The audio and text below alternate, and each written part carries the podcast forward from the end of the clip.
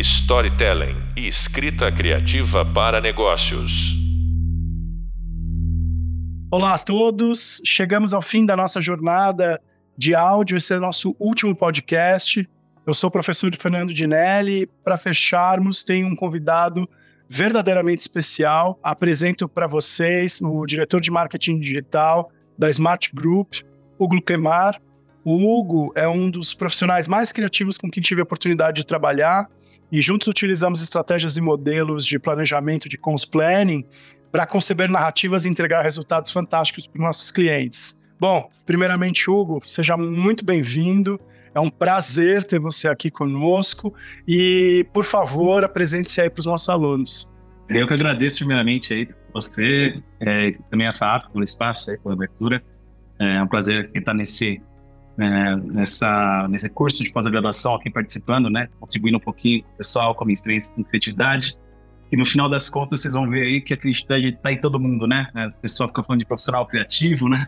E aí eu aprendi aí na longo da minha carreira que Sim, é legal, a gente tem fórmulas para estimular a criatividade, mas a minha jornada hoje chega nesse ponto de como estimular a criatividade, né? Então, tem processos aqui que eu sigo, que, que a gente desenvolveu juntos até, né, com a metodologia que, que você trouxe com a gente, mas depois o lado criativo, né, o lado de, de levar, de construir campanhas, de construir histórias, narrativas, é, vem dessa, dessa bagagem que eu tenho, né, de formação em publicidade, trabalhei muito em design, trabalhei muito recebendo briefing de de planejamentos talentosos como você, né, em agência, um trabalho, um trabalho com grandes marcas, né, é, e essa essência ali do design, de resolver problemas visualmente, né, de fazer um texto longo, caber em uma página, que todo designer que está me ouvindo aqui já sofreu, eu acho que isso foi expandido aí para o design thinking também, esses conceitos de, de estímulo criativo, e aí, estudando isso com meus parceiros lá na época, né, o Denis,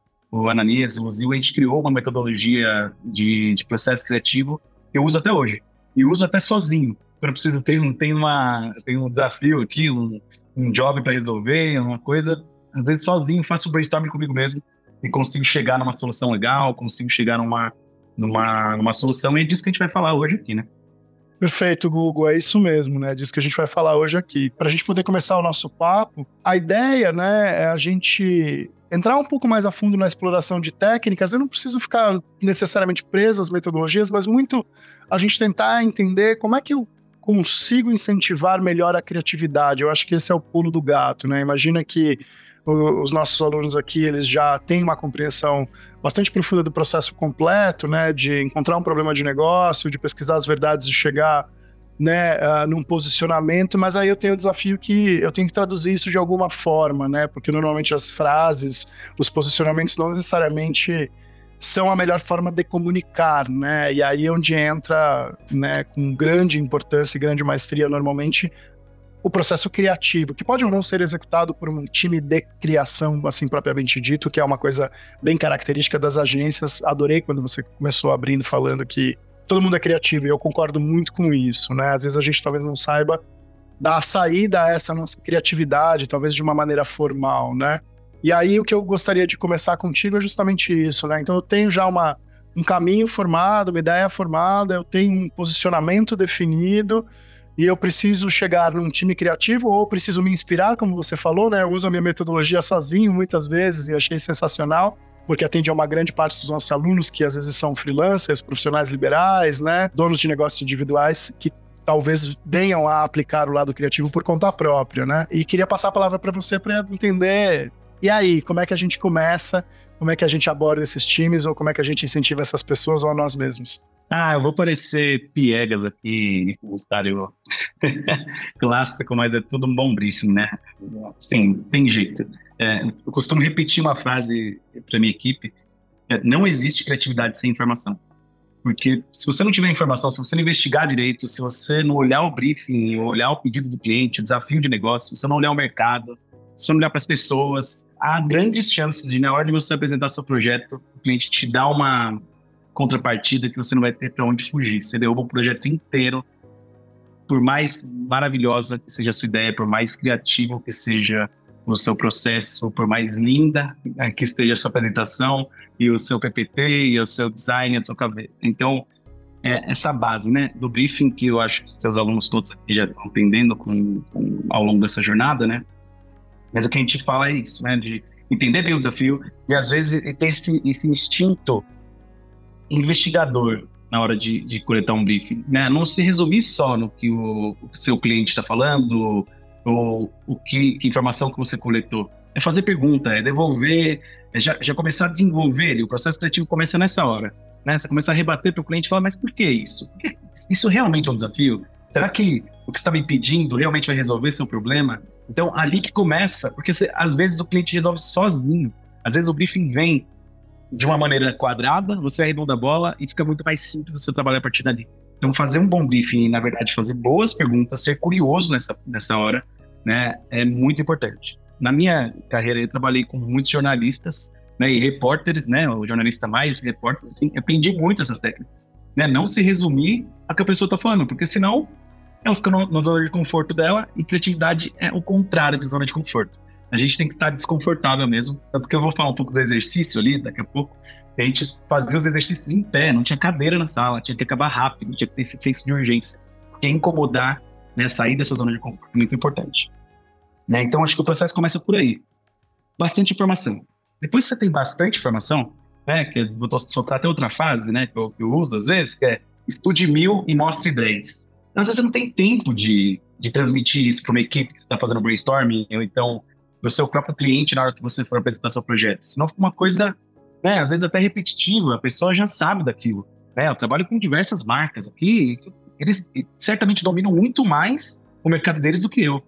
Mas aí, no começo, você precisa reforçar pelo menos algumas informações básicas para você mostrar sua autoridade. Assim, olha, eu não vim aqui à toa, eu estudei bastante esse mercado. Não sou, não sou você, cliente, não sou do seu segmento, né? Vamos pegar uma marca aqui que a gente fez um projeto que é a Gato Negro, por exemplo, de vinhos. Olha, não, não sou a distribuidora, eu sei, não sei todos os seus desafios, mas o desafio que você me passou, eu estudei profundamente, né? A gente fez outro projeto com Bom Ar, né, difusor elétrico, na Hackett, né? Olha, não, eu não sou a pessoa do comercial que vai distribuir isso para todo o Brasil, então que desenvolve quimicamente seus produtos. Mas na hora de colocar isso para as pessoas comprarem, eu estudei bem as pessoas, estudei seu público, estudei os argumentos e o que, o que a gente pode fazer. Então, é esse começo, né, depois que você coleta um bom briefing, você vai estudar com esse bom briefing embaixo do braço e levanta muita informação. E aí, esse estude mil. Na hora da apresentação para o cliente, você mostra 10. Mas é bom estudar mil, porque se o cliente perguntar, ah, mas e essa, esse fato que aconteceu aqui? E essa crise né, desse outro cliente que aconteceu há três anos? Você vai falar, ué, aconteceu isso, aconteceu dessa maneira, né? Você, você consegue ter argumento ali embaixo na, da manga para conseguir resolver. E um, um, processo curioso que tem depois da investigação, né, e desse, dessa apresentação do planejamento, né, do, do, de uma pesquisa, na verdade, não é nem um planejamento ainda, é você resumir um problema em uma frase curta, em uma coisa que, que você consiga rapidamente lembrar do problema, lembrar desses 10, né, dessa, dessas 10 frases, desse, desse, depois da sua pesquisa de mil, você chega a 10 em uma frase curta, você lembrar de tudo isso que foi estudado. Isso é importante para depois validar as ideias, né, e é uma das etapas de, de de segurar, de fechar o diamante, né? De, de levar a criatividade para um lado estratégico. Né? Então, é importante ter isso resumido e isso ficar marcado, né? Então, depois que você chega, né, o, o, o processo, como costumava chegar até quando a gente trabalhava junto três, né, você levantava toda esse, a pesquisa e juntava, né, tinha uma trama ali, né, as três visões, chegava nesse posicionamento e a gente começava a trabalhar a partir dali. Acredito que isso hoje que os alunos PAP, nesse curso de pós-graduação, estão, né, o que fazer a partir dali, como estimular a criatividade. Então, para a gente chegar em ideias, é, o processo que foi, que foi criado aqui comigo, com o meu grupo, né, essa técnica de, de, de criatividade, se resume a um brainstorm conduzido. Tá? A gente chamava, chamou isso de reunião, é, o produto, né? É uma reunião ligada. Era isso, era uma, um brainstorm conduzido. Assim, a gente colocava o cliente na sala. Na verdade, a reunião surgiu porque o cliente, nossos clientes ali de, de design, criação e, e na parte criativa da, da equipe, estavam pedindo para voltar muito, Job. Estava começando a situação ficar um pouco incômoda de, olha, vocês não estão entendendo o que eu estou dizendo. Você, né, isso está fora do que eu estou pedindo.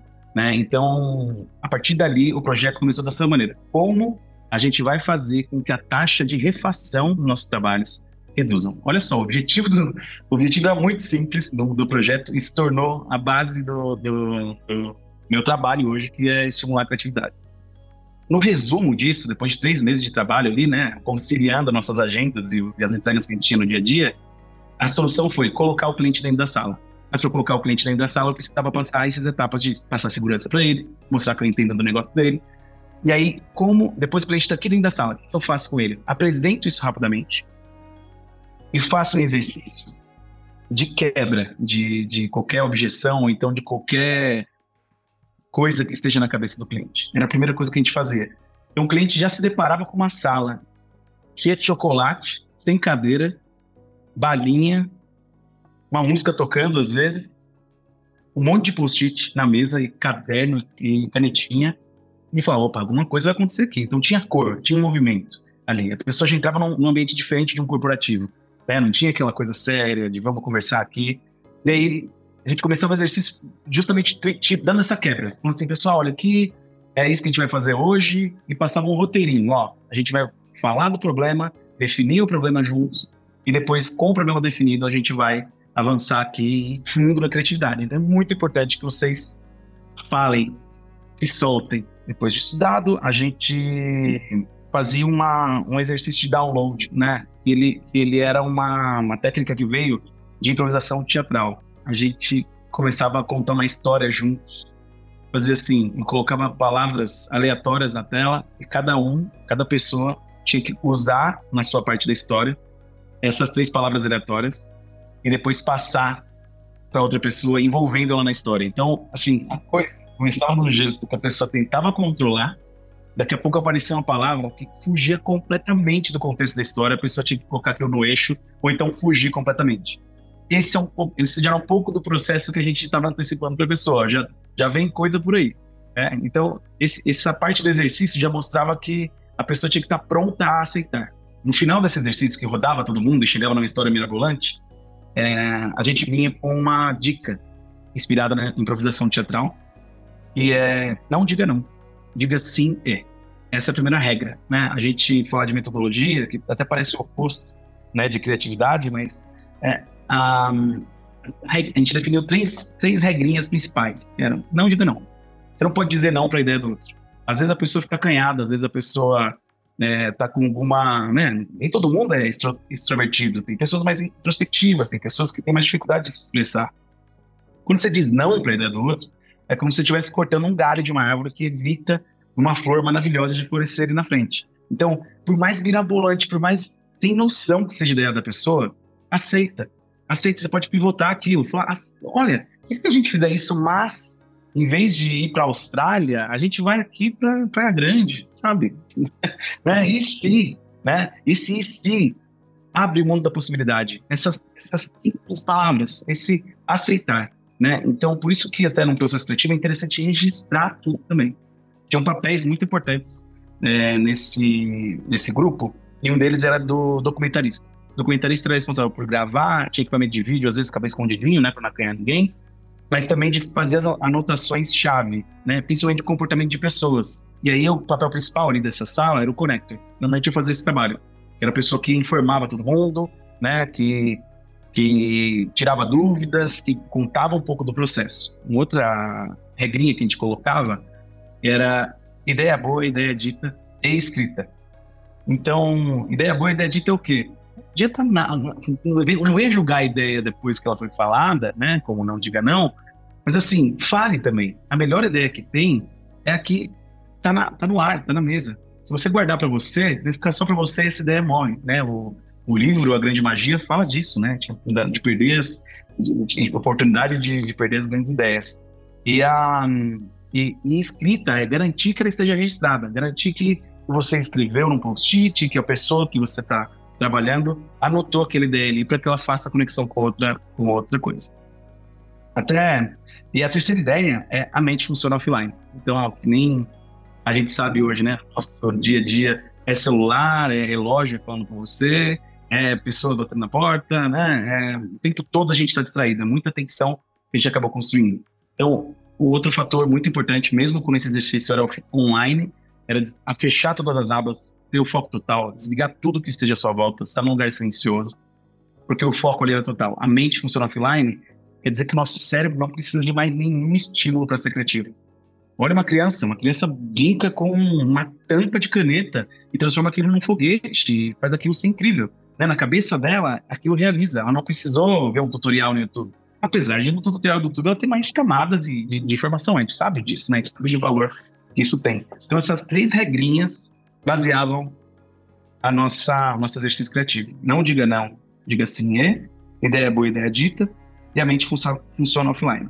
Então com isso feito, a gente apresentava o time, né? Tinha esse download, tinha exercício criativo, o connector estava ali conduzindo as pessoas, mas aí passava essa mensagem, olha, é, não tem chefe aqui, não tem líder, é todo mundo horizontal, todo mundo no mesmo nível. Às vezes a gente estava com o CEO da empresa numa sala e que estava lá participando, tinha a mesma importância que a estagiária ou a pessoa da empresa que às vezes vinha trabalhar também com a gente no processo. É, e esse, esse, essa, essa composição é muito importante para fazer um, um, uma campanha criativa, né? Ela ser diversa, o mais diversa possível.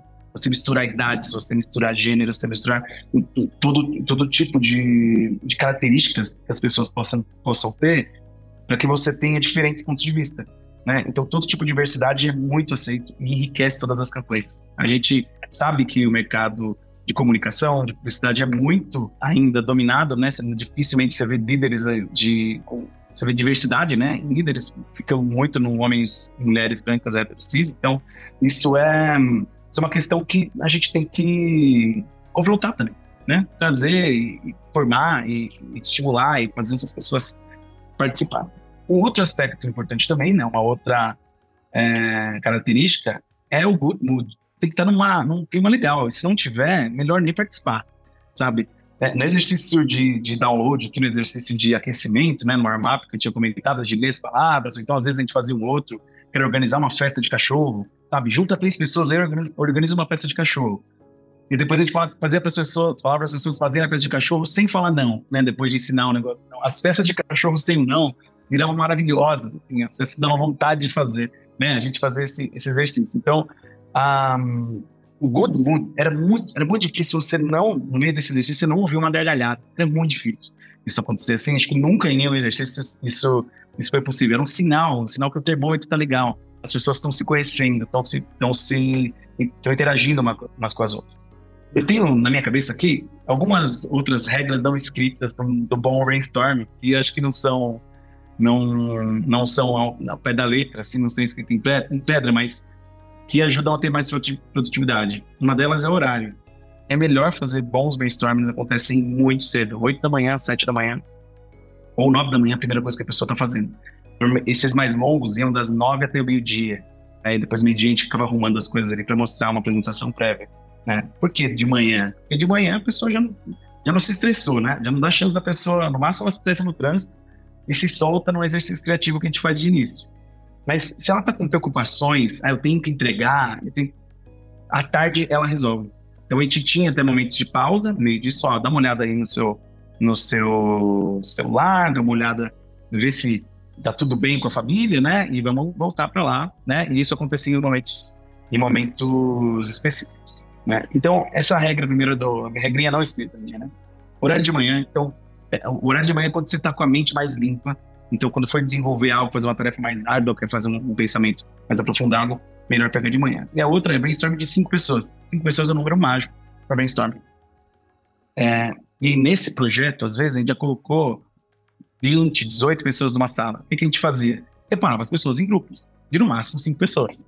Então, ali, essas cinco pessoas dá tempo de você conhecer, de você saber o nome, de você ouvir, de dar atenção. Quando você tem um grupo olhando, você está num grupo de cinco pessoas e olha para quatro pessoas, você consegue identificar se alguém ficou em silêncio, né? Então você, você tira aquela a, a, possibilidade da pessoa entrar muda e sair calada no exercício desse, né? Que infringiria aquela segunda regra do ideia boa, ideia de é importante que todo mundo se expresse, né? Senão você coloca todo mundo na sala, tem uma diversidade ali, né? Em tudo aquilo que eu tinha comentado. A pessoa que tem outros pontos de vista, que, que tem o pensamento de vivências mais diversas do que a sua, não falar nada, não adianta nada. Ela não contribui em nada. Então, cinco é um número mágico, porque com cinco pessoas a gente consegue prestar atenção. Né? Então, isso, esse é o mais ou menos o método aqui, né? Tentando colocar no papel aqui um pouco do método da, da, da criatividade, né?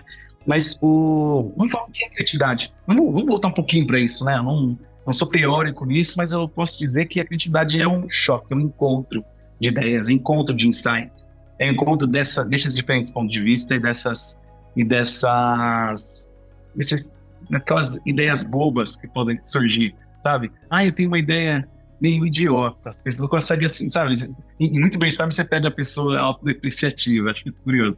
Ah, eu não queria falar aqui que acho que isso não vai ser bom, mas eu sei que. E aí, uma vez, uma pessoa numa sala falou isso e foi a coluna vertebral da campanha que a gente criou. Assim, ela veio toda derrubando a ideia dela e a gente falou: conta mais, conta mais, estimula. Voltou pro briefing lá, né? Conta, mas como, como pode acontecer isso? De que jeito? A investigação ali, a coisa, outra pessoa começou a contribuir. Então, apesar do exercício tinha passado já 20, 30 minutos na sala, todo mundo tentando chegar numa solução, uma pessoa contando a ideia da maneira mais inocente possível conseguiu criar uma solução. Tá, então feito isso ali, vamos colocar o exercício como ele acontecia, né? A gente passava as regrinhas, e aí depois, o que a gente fazia? Voltava lá naquele resumo da, do problema. Falou assim, pessoal, agora vocês vão trabalhar. Vocês não estão aqui só para rir, se divertir e ouvir regrinhas de brainstorming. Vamos trabalhar. Todo mundo pegava o seu post-it, todo mundo pegava a sua caneta. E a regra é a seguinte: pega o seu post-it, escreve uma ideia por papel. E tinha muito papel ali. Nossa, rios de dinheiro foram na Calunga, né? De, de tantos post-its que a gente comprou. Cada um pegava seu caneta, seu, can, sua caneta, seu papel. A regra era essa. E cinco minutos. O tempo extremamente limitado para esse grupo de até cinco pessoas. Às vezes era três, três, quatro pessoas, né? Mas cinco pessoas ali, tinham cinco minutos para dar o máximo de ideias possíveis para resolver aquele problema que estava ali na lousa. A pessoa já tinha passado por uma condução, ela já tinha passado por um processo criativo, ela já tinha se soltado, né? Já tinha o do trânsito ali, né? Ou então dos problemas que estavam na casa dela, já tinha feito isso, já tinha entendido algumas regrinhas básicas e começava a disparar ideias. Depois disso, pausava ali, né? Eu, na hora de conduzir o exercício, eu sempre colocava um alarme, mas deixar o alarme para sete minutos, né? Os cinco minutos é só o ciência de urgência, né? Que você cria na cabeça da pessoa, dá uma colherzinha de chá e tal, mas depois ali que era interessante. Como eu falei, o conceito da criatividade, que é o choque de ideias, era justamente isso. Escolhi um grupo aleatório para começar a falar, e essa pessoa só falava uma ideia. Ela não colocava a composição da campanha dela, da, da inovação dela. Fala a sua ideia. Ela falava, ah, como é que vai acontecer? Ah, não sabe? A outra pessoa do grupo contribuía. Então, você ia pegando ideias semelhantes, ou pontos de vista diferentes, e ia contribuindo naquela vertical daquela ideia ali. Então, pode ser que a pessoa. Acontecia muito, né? Nossa, a gente pensou nisso também. A gente pensou em fazer um. de fazer uma, uma ação itinerante, colocar no caminhão. Nossa, eu pensei nisso também, legal. Então, vou somar aqui, porque a minha ação ia ser no interior de São Paulo. Pô, legal, vou colocar aqui isso nessa vertical. Então, isso acontecendo. Pessoa, cada pessoa ia dando uma ideia por vez e a mesa ia ficando cheia de verticais. Em média, eram 20 verticais de ideias. A gente tinha. Então, uma sala que começou 9 da manhã, zero expectativa e zero ideias, a gente tinha 20 para escolher. E aí, o que fazer com isso? Depois que vinha uma, um pós, né, criatividade, que é aquilo que eu estava falando, que era o fechar, né? Quando a gente trabalha com marca, como a gente não é né, artista livre para se expressar da maneira que quiser, né? Não é isso que a gente faz, a gente faz trabalho comercial. A gente tem que colocar aqui uma conexão estratégica. Então gente volta lá para o pro problema e avaliava as ideias sobre três fatores. Isso acontecia com dados. A gente até falava que era comunicação orientada a dados, mas eram dados mesmo, seis lados, e a pessoa votava, votava de um a cinco, seguindo três critérios. Se, era, se a ideia era criativa, e aí a pessoa estava com um dado na mão, ela voltava ao mesmo tempo, não tinha como ela copiar a ideia do outro. Ninguém influenciava o outro, né? Ela colocava do lado do post-it da ideia, se ela era criativa, e dava uma nota. Tirava ali uma fotinha. Se ela era aderente ao, ao problema de negócio, né? Às vezes é uma ideia super criativa, mas não tem nada a ver, não resolve, né? Aquele problema inicial, mas tudo bem, deixa lá. Depois, se ela era viável financeiramente, estava no tempo certo, se dando trabalho, se, se tinha equipe para isso, se tinha um segmento, um business unit dentro do, do cliente que poderia é, executar aquilo. Então, esses três critérios passavam ali pelo nosso, por uma planilha nossa de que rodava o algoritmo, que tinha alguns pesos diferentes pelas ideias, a gente conseguia fazer esses recortes e chegar numa definição de uma ideia ideal. Isso acontecia no exercício presencial. A pessoa votava, acabou a votação, ela ia almoçar. Daí ficava a gente ali do time da organização, eu, o redator ali, o designer, o documentarista, conversando sobre, sobre o exercício. Né? E às vezes ali a gente escrevia novas ideias também. Uma pessoa saía da sala com 20, voltava tinha 25. Ou então a ideia 3, ela estava transformada. E aquilo era registrado no Excel ali. A gente colocava as votações e isso depois era exibido para as pessoas. Ali a gente já fazia onde tem cortes, né? Tem corte estratégico, a mais criativa, que era sempre mais interessante. Então, o, o critério principal era a criatividade. E aí a aderência era o segundo. A gente combinava isso e mostrava para a pessoa: ó, oh, a gente vai começar então a trabalhar nisso. No projeto da Cabin, por exemplo, a gente entregou o primeiro post da campanha em 24 horas. No dia seguinte, o post estava com o cliente na mão dele. Né? Foi quando surgiu esse projeto. A gente passou por tudo isso, né? Coleta de informação, definição de um problema claro, se soltar e viajar e até a estratosfera e depois voltar num processo de votação simples, lúdico, em que era fácil da pessoa consumir aquilo, né? E depois disso, vem, acho que é o, um, talvez, né, um, um, jargão isso, mas é o processo mais importante da criatividade, que é a execução. Os, muitos projetos a gente viu morrer é, porque, por conta de falta de, de execução. A dica que eu dou é, investe em um. Das 20 ideias, o cliente vai lá e seleciona três, mas investe todas, toda a energia em uma ação. Para aquilo, aquilo acontecer de verdade, sabe? Para você construir um material que, que realmente funcione. Então, depois que a gente fazia a execução, né, e passa para o time de, de, design criar key visuals, plano de mídia, produção de vídeo, tinha muito isso. Às vezes até produção de material impresso, gráfico e estátuas, né? O, o, que eu até gosto de dizer, a gente falava brincando, né, das ideias de reunião, que sempre saía um podcast, saía uma, uma websérie e um, algo gigante. Era sempre isso que saía das ideias. Sempre tinha uma. Era um bingo, né? Toda vez saíam essas pedrinhas da, das ideias. Então, tá bom, como é que eu vou produzir essa estátua gigante, então, no meio da Paulista? Bom, vamos lá, vamos procurar, vamos ver atrás de, vamos atrás de fornecedor, vamos dar um nome para essa campanha. Então, se era nessa que a gente investir, a gente até o fim. Foi assim que a gente colocou agora, né? O ano passado até para concorrer ao case uh, do, do prêmio Jatobá, a ideia do, do Bom Ar do Bom Ar. Que a gente fez uma ação em que a gente colocou na Paulista uma cabine que a pessoa passava ali e conseguia sentir o, o, o cheiro da natureza, né? O, o, o, produto era da Mata Atlântica, da, da Mata Atlântica, e, e, a pessoa entrava ali no meio da, da Paulista, sentia essa experiência no descanso da mata e também, curiosamente, a Paulista faz parte da Mata Atlântica, né? Isso é interessante, que a Mata Atlântica ainda vai até a Paulista. Né? A gente colocava essa experiência de relaxamento ali com o aroma, claro, do, do, do, do bom ar e a pessoa ia conhecer depois, assim, o case uh, que está concorrendo ao prêmio Jatobá agora, ele aumentou em vendas, estimulou vendas, então foi uma ação mais de PR, mais exposição de marca, mas deu para ver no gráfico que esse conhecimento de marca estimulou vendas de, de produtos. Então isso é um fechamento, né, da ideia e da energia que a gente coloca nela para fazer ela acontecer de qualquer forma. Aquele board cheio de, de ideias pode assustar. A gente pode até ficar com receio de não sei nem por onde começar. Então, o lance é, começa por uma, pega uma e faz acontecer. Então, ter um time bom, ter um time envolvido, então parceiros, né, ter pessoas, né, que você pode ligar e falar assim, meu, como é que é que eu faço isso aqui? Já aconteceu até com o Dinelli. Uma vez eu liguei para ele do nada e falei assim: o que, que vem a primeira, cabeça, primeira, primeira marca na sua cabeça quando fala de ração, né? E ele falou três, foi ligado, cara, desliguei, tava ligando para todos os meus amigos para falar isso. Então, você tem um bom telefone para você ligar, né? Tem um time parceiro, alguém que te estimule, ou principalmente, né, alguém que te breque para falar assim, cara, a sua ideia é preconceituosa, assim, essa sua campanha ela vai dar merda, sabe? Vai, vai dar ruim. É muito bom. É aí que a experiência com PR é muito importante, né? PR é prevenção de crises, né? Vem dessa escola aí, né? Então, só ali que a gente envolve essas pessoas. Só depois que, a, que, a, que você tem a criatividade no ar, que você tem uma campanha que pode funcionar muito bem, que aí depois você vai fazer validações, né? Você vai pesquisar se alguém já teve a mesma ideia, né? Normalmente você encontra lá. Um país asiático criou a mesma tecnologia que você achou que você estava inovando, que você era o Vale do Silício. Já existe. E, e já existe aplicativo, já existe aquilo que você está pensando que é original. O que pode dizer com isso? Vai destruir o projeto? Não, compete. Então, acho um diferencial, né? Então, é, nunca acaba, o processo criativo nunca acaba. Então, time engajado, a pesquisa após, né, para ver a integridade, para ver se já existe, e uma apresentação incrível. A apresentação precisa encantar. E a gente está falando aqui de um curso de storytelling.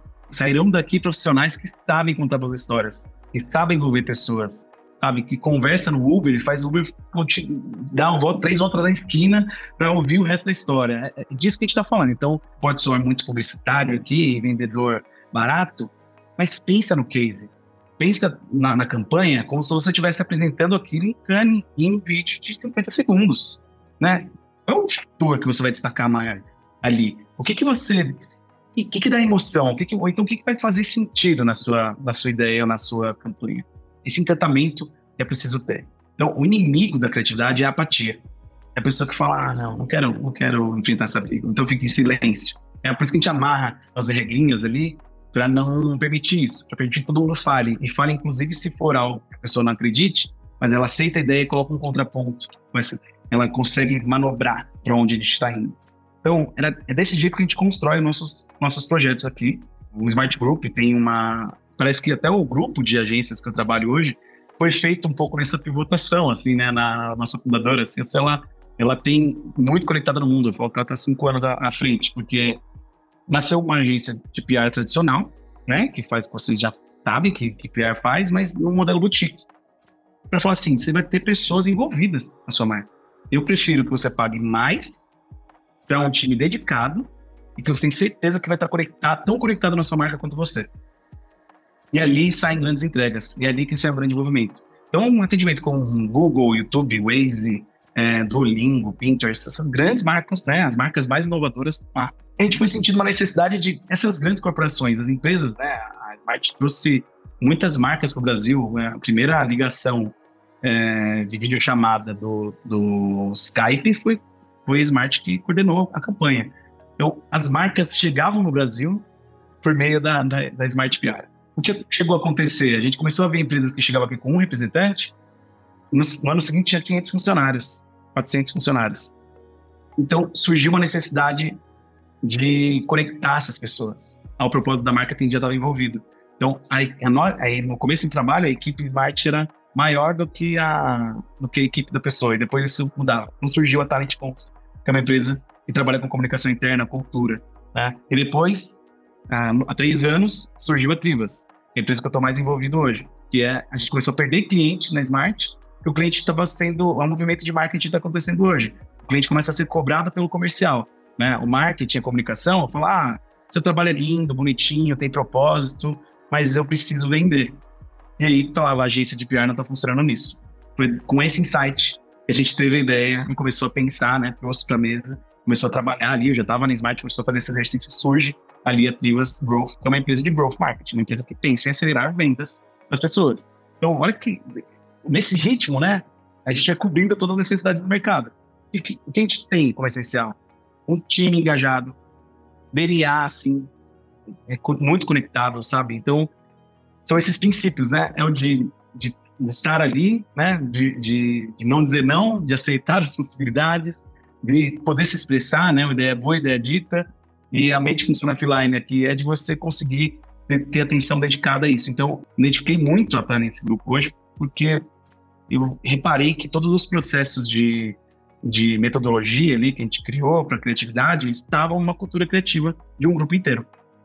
É uma agência que te recebe de braços abertos com um sorriso na, no rosto. Então, é esse é esse o meu, o meu trabalho hoje, esse orgulho de estar num grupo que, que funcione nesse mesmo ritmo também na mosca. Era isso aqui que a gente precisava conversar e discutir. Você trouxe aqui, né, é, é muito bem descrito, né, uma, aliás, um storytelling com maestria, né, é todo um processo que é um processo de incentivo à criatividade né, que é um, um, processo de tentar extrair o melhor da criatividade, né, e, e, deu várias dicas muito importantes aqui que podem ser facilmente reproduzidas, dependendo se você está numa grande, numa grande estrutura, né, de uma grande corporação, ou você está ali individualmente, eu vejo claramente esses processos. Claro que eu entendo que nossos alunos vão ter que ouvir mais, mais que uma vez esse podcast e anotar, né, bastante aqui para reproduzir o teu processo, mas com certeza está tudo dito e tudo dado.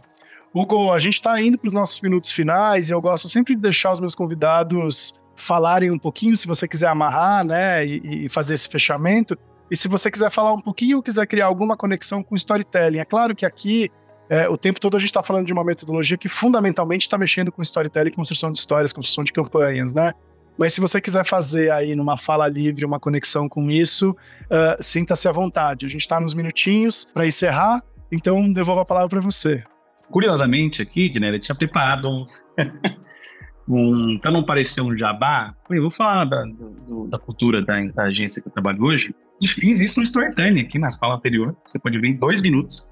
Falei de uma criação de uma agência que conectou com outra, conectou com outra, que criou uma cultura criativa. Né? É, então, seguindo essas mesmas, essas mesmas diretrizes. Então, eu vou tentar fazer aqui de improviso um pouco de um storytelling sobre criatividade. A criatividade é encontro, né? Ela é, ela é, ela dá trabalho, ela dá tem esforço cerebral, né? Então, ela, juntar a sua ideia com a sua ideia já é um esforço. Juntar com a ideia do outro dá mais esforço ainda. Então, para isso, quando você tem uma condução, quando você tem uma direção, quando você olha para o lado e vê que você está indo na mesma direção, o caminho fica mais leve. Mas isso não quer dizer que a gente não tem que ter conflito. Tem que ter conflito positivo. Mas o caminho, todo mundo olha para o lado e fala: olha, é para lá que a gente está indo. Há alguns aspectos que se destacam nisso, que, que, são importantes, técnicas que a gente pode fazer. No meio do caos, né? Ou às vezes criar um caos, como o caso de encurtar o tempo de brainstorming, para as pessoas acharem que não tem tempo e tem que criar aquilo rápido, é importante fazer uma pausa. Ou acabou um, uma etapa, está travado, faz uma pausa, se afasta, para um pouco para ver de longe. E essa pausa, essa conexão, às vezes, acontece quando você está tomando banho, quando está dormindo, ou quando você está voltando para casa.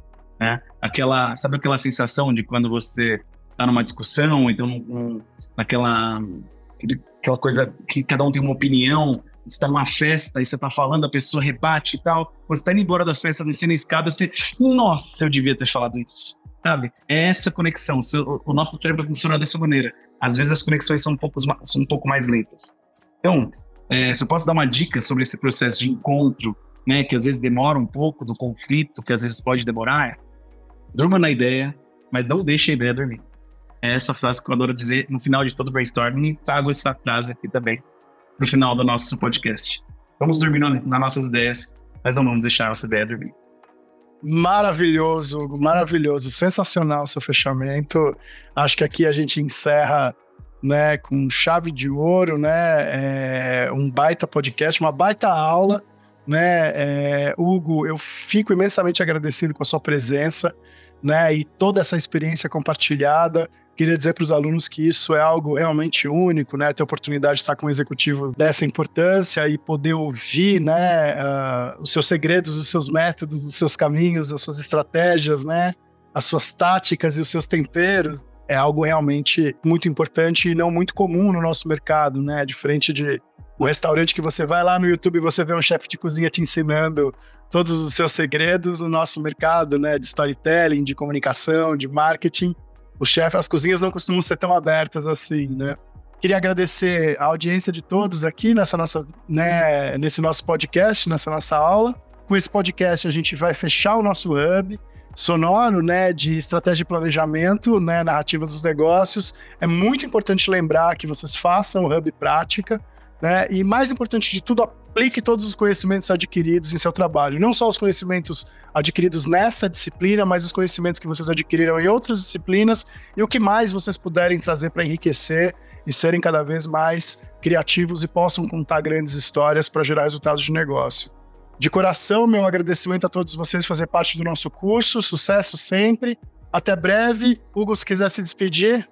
Gente, obrigado. Foi muito bom. Pelo, obrigado pelo convite contribuam, se conectem, se provoquem-se, é, usem todos os recursos que vocês puderem. Inteligência artificial está aí, é ferramenta também, é, não, não, sou, não sou contra, é, sou aberto a tudo isso e inclusive a conexões também. Então, se tiverem dúvidas desse, processo, meu LinkedIn está lá, meu Instagram está lá, podem se conectar. Eu, eu, acredito que é isso, né? A gente constrói isso junto, porque não é, não foi sozinho que a gente, a gente desenvolveu, né? Então, isso aí, pessoal. Muito feliz aí de você estar chegando ao fim dessa jornada e tenho certeza que serão profissionais de sucesso que a gente vai se encontrar no mercado aí e vendo grandes campanhas, grandes projetos no, no ar. Legal, obrigado. Até logo, pessoal. Storytelling e escrita criativa para negócios.